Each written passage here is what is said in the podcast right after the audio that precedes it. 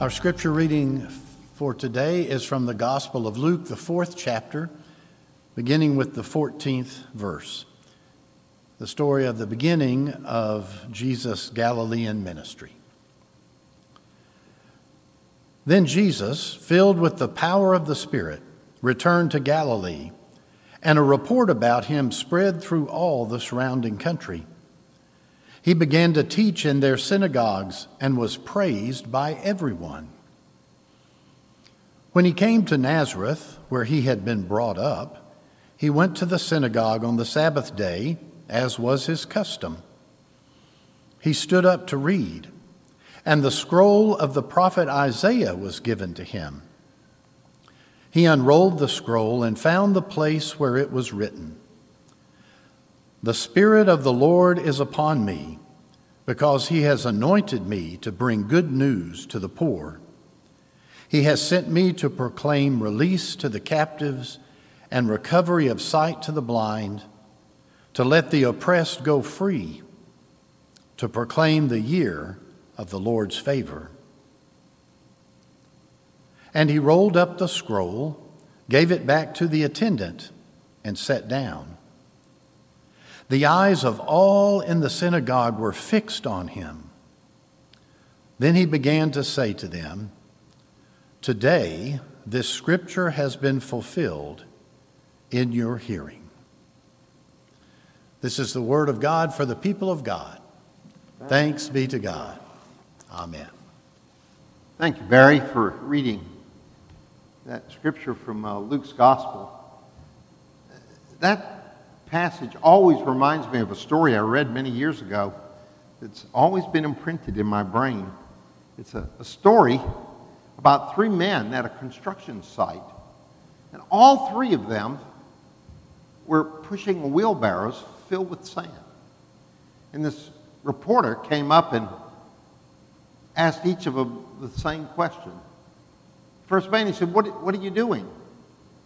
And, and the first man said, Well, I'm taking this wheelbarrow and bringing it over here, and we're going to mix concrete and we're going to use it as mortar to put bricks up on that building. And the second man, also with a wheelbarrow full of sand, came up and the reporter said, What are you doing? And he said, I'm working for this construction company, and they pay me to do this so that I can provide food and housing for my family. And then the third man came up. He too was pushing a wheelbarrow full of sand. And the reporter said, What are you doing? And this man pushed put the wheelbarrow down for a minute and he looked up at the reporter and he said, I am part of a team and we are building this hospital. And this hospital is going to provide comfort and health and healing for hundreds of men and women and children. All three were doing the same thing, weren't they? But this one man seemed to have an intention about what he was doing. Jesus seems to identify with that third man who was pushing the wheelbarrow full of sand. When he was in the synagogue at the very beginning of his, his Galilean ministry, as Barry uh, alluded to. And there in the synagogue at Nazareth, his home synagogue, Jesus was able to unroll the, the scroll of the prophet Isaiah to what is what now listed as the 61st chapter and read these very powerful 51 words. And as he did, he sat down and said to the people, In those words you just heard me read, I am doing God's will. And it is being fulfilled today in your hearing. Jesus was able to claim the words of Isaiah to be the clear intentions of his ministry. And they seem to be five very clear intentions. He said, My intention in my public ministry will be to proclaim God's good news to the poor And that was good news of God's grace that overcame all guilt. It was God's good news to everyone that there was always hope. And this message that he proclaimed was to the poor. But it wasn't just to those who didn't have money, it was primarily to all those who didn't have hope. Many of whom had no hope because of their gender, or their age, or because of a malady they had, or some kind of cultural bias imprinted upon them. Jesus came to proclaim a message of hope, primarily to women and children, to lepers, to all those who felt like they were on the outside looking in, to the Gentiles. All these people were living with a message of bad news and he came to them to proclaim good news. Jesus came to proclaim release to the captives. His ministry was a ministry of opening doors of possibility to people who were locked up in cages of pessimism. They were captives who were not just in jail, but they were captives who were trapped. Trapped in prisons of self image, trapped in a society that had said to them, You are not free. And so Jesus came to open the doors to prostitutes, to tax collectors.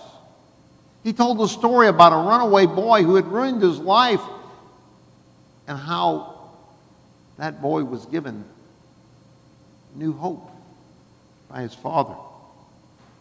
Over and over again, Jesus kept opening up doors of possibilities to those who had felt trapped. Jesus said, I've come to, pro- to offer sight to those of you who are blind.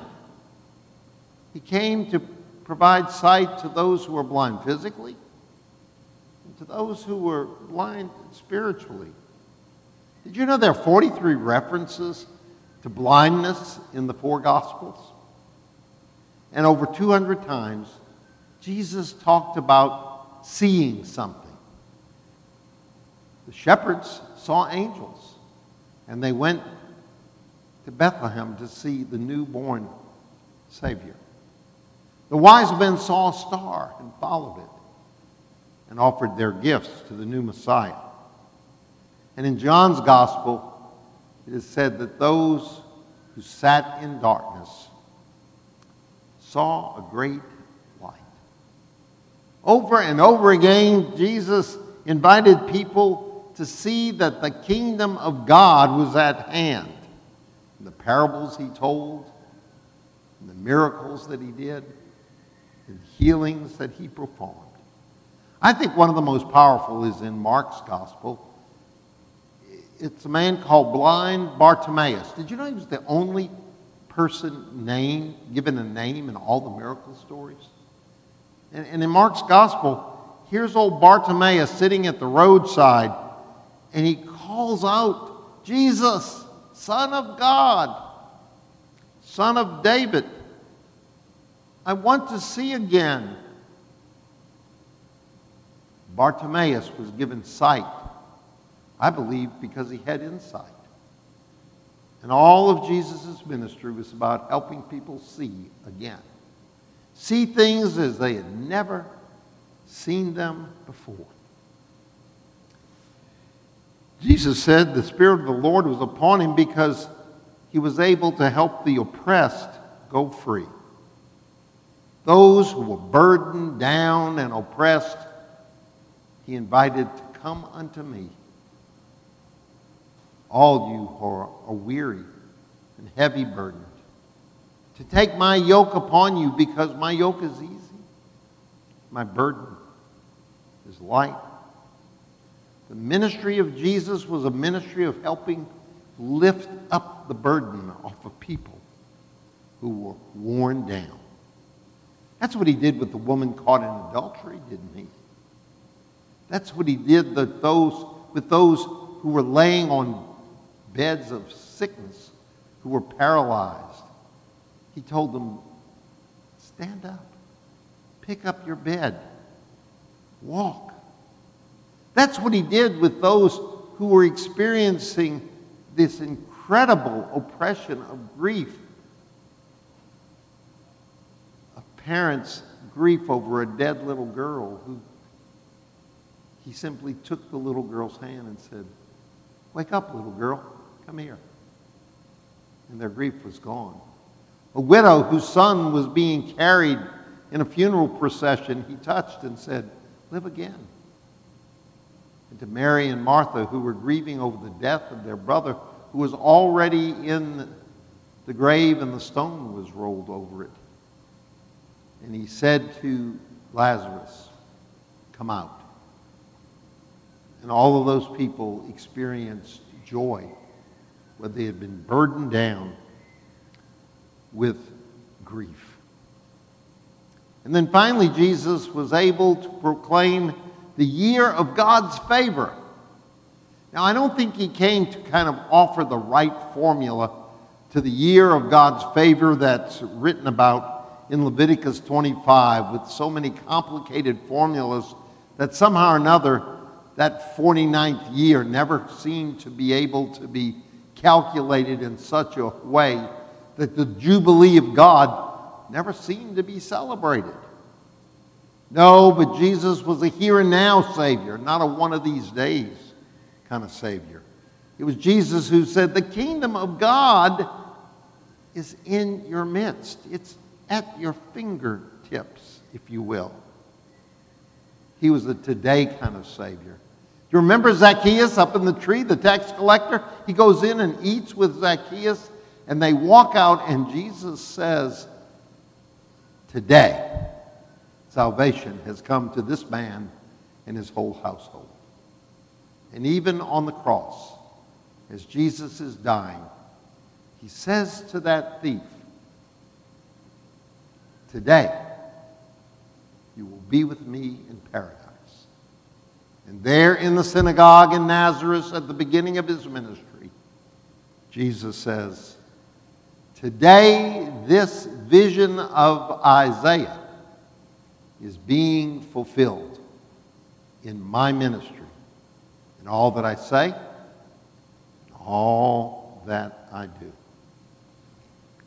And after Jesus was resurrected in John's Gospel, there is this very interesting story. Jesus appears in the upper room with his disciples. And in John's Gospel, it says, And he breathed on them and said, Receive the Holy Spirit.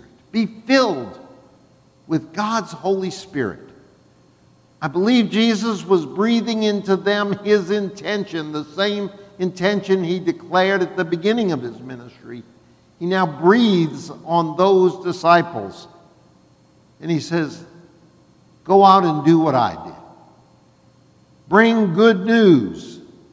Tell the people who have been experiencing criticism and guilt there is grace and acceptance in God's love.